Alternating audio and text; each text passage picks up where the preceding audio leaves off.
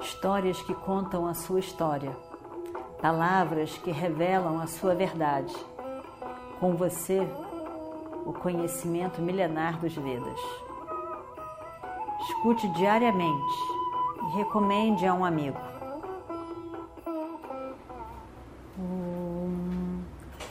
Vakratunda Mahakaya Suryakoti Samaprabha Nirvignam Kurume Deva Sarvakaryeshu Sarvada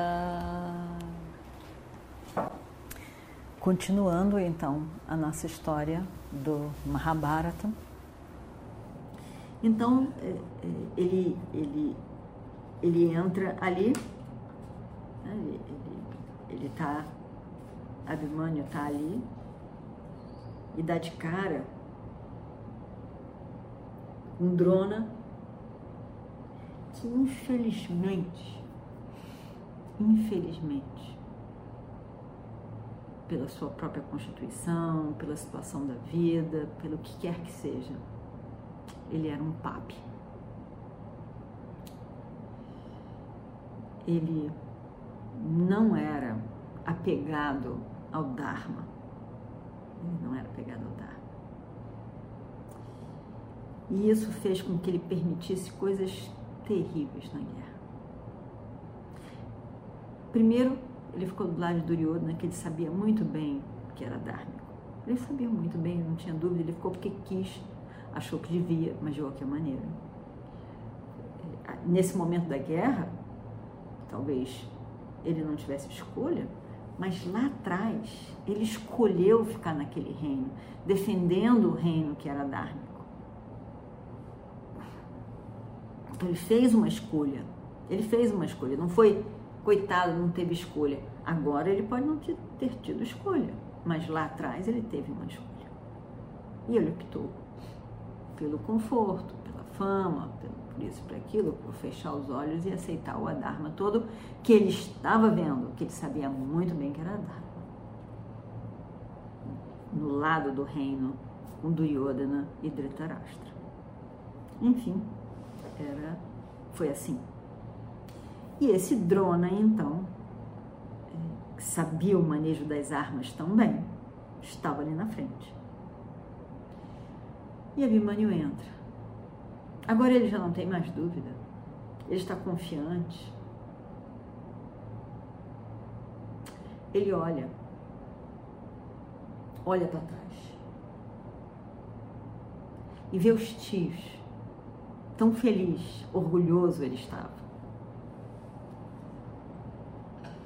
E ele vai. Ele ele ele estava satisfeito. Ele estava satisfeito porque ele estava fazendo o que era dharma. E ele fica ali. Aí ele, ele existe uma situação interessante antes que é o charreteiro de Abimânio, ele está vendo tudo. Ele está vendo que aquilo não vai dar certo.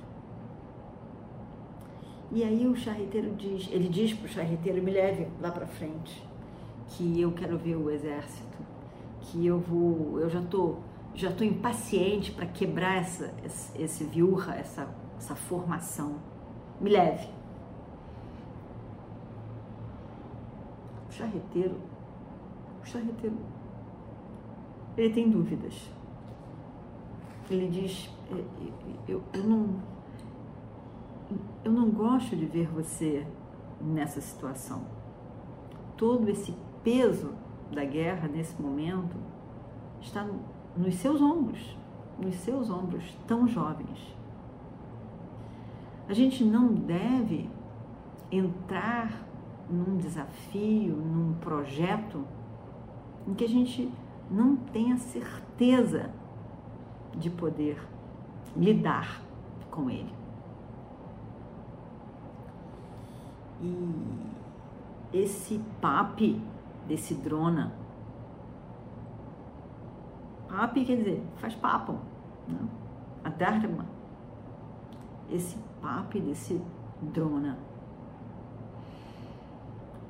ele, ele sabe o manejo das armas, ele não está se importando com nada. Ele, ele olha só para ele. Eu não gosto de vê-lo entrando nessa situação.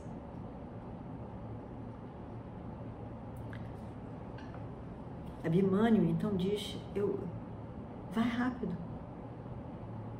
Eu, eu, eu, eu estou esperando, querendo muito esse encontro com o grande Drona Acharya.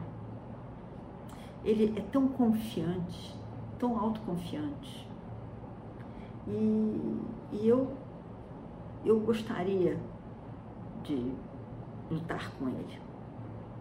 Afinal de contas, eu sou filho de Arjuna, sobrinho de Krishna. Eu posso enfrentá-lo. E eu posso desafiar até mesmo Indra. Não tem nenhum problema. Não se preocupe. Não, eu posso lutar com todos esses esses guerreiros do lado inimigo. Todos eles. E como que o medo pode tomar conta do filho de Arjuna, do sobrinho de Krishna? Eu vou acabar com esses Kauravas, queimá-los todos.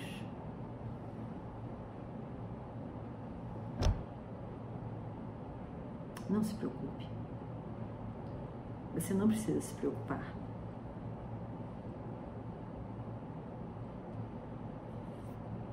Charreteiro fica em silêncio. Ele não gosta ele, sem firmeza alguma, sem querer, ele conduz o carro para a entrada da viúva. Conduz os cavalos até lá. Nessa, nesse espetáculo que é essa formação especial construída por Drona. E o carro de Abimânio vai. Vai e entra naquela formação dos lotos. Tá todos, eles ficam assim, os guerreiros. Né? E quando, e no centro está o, o principal, o rei Duryodhana. E quando, e na frente está estava drona ali liquidando com todo mundo que chegasse perto. E na hora que essa pessoa entra aqui e vai lutando, ele pode ser destruído porque à medida que ele vai entrando, a, as pétalas do lótus vão se fechando e ele vai ficando ali sozinho e, e vai lutando com aquelas pessoas. Depende da capacidade dele, depende de vários fatores. Quando ele chega no final, ele vai encontrar aquilo tudo. Mas não é bem o que acontece. Porque ele, ele Abimani, vai lutando com todo mundo e destruindo todo mundo, e fica todo mundo com tanta raiva que eles resolvem fazer o Adharma. Na hora de tanta raiva, indignação, o Adharma o Dharma se mistura. A pessoa negligencia devido à sua alta potência de raiva, indignação. E aí, qualquer coisa, eu tô com raiva, qualquer coisa. E eles assim fizeram. Abhimanyu entra ali e ele então, quando entra, todo mundo tem a sensação de que é o próprio Arjuna. Eles sabem que não é porque Arjuna está lá longe, junto com os outros guerreiros, e porque a flâmula, a bandeira do carro de Abhimanyu, era diferente da bandeira do carro de Arjuna. No caso de Arjuna, era Hanumanji que estava lá em cima. Fora isso, os dois se pareciam muito mesmo. E aí existe esse, esse combate desses dois lados.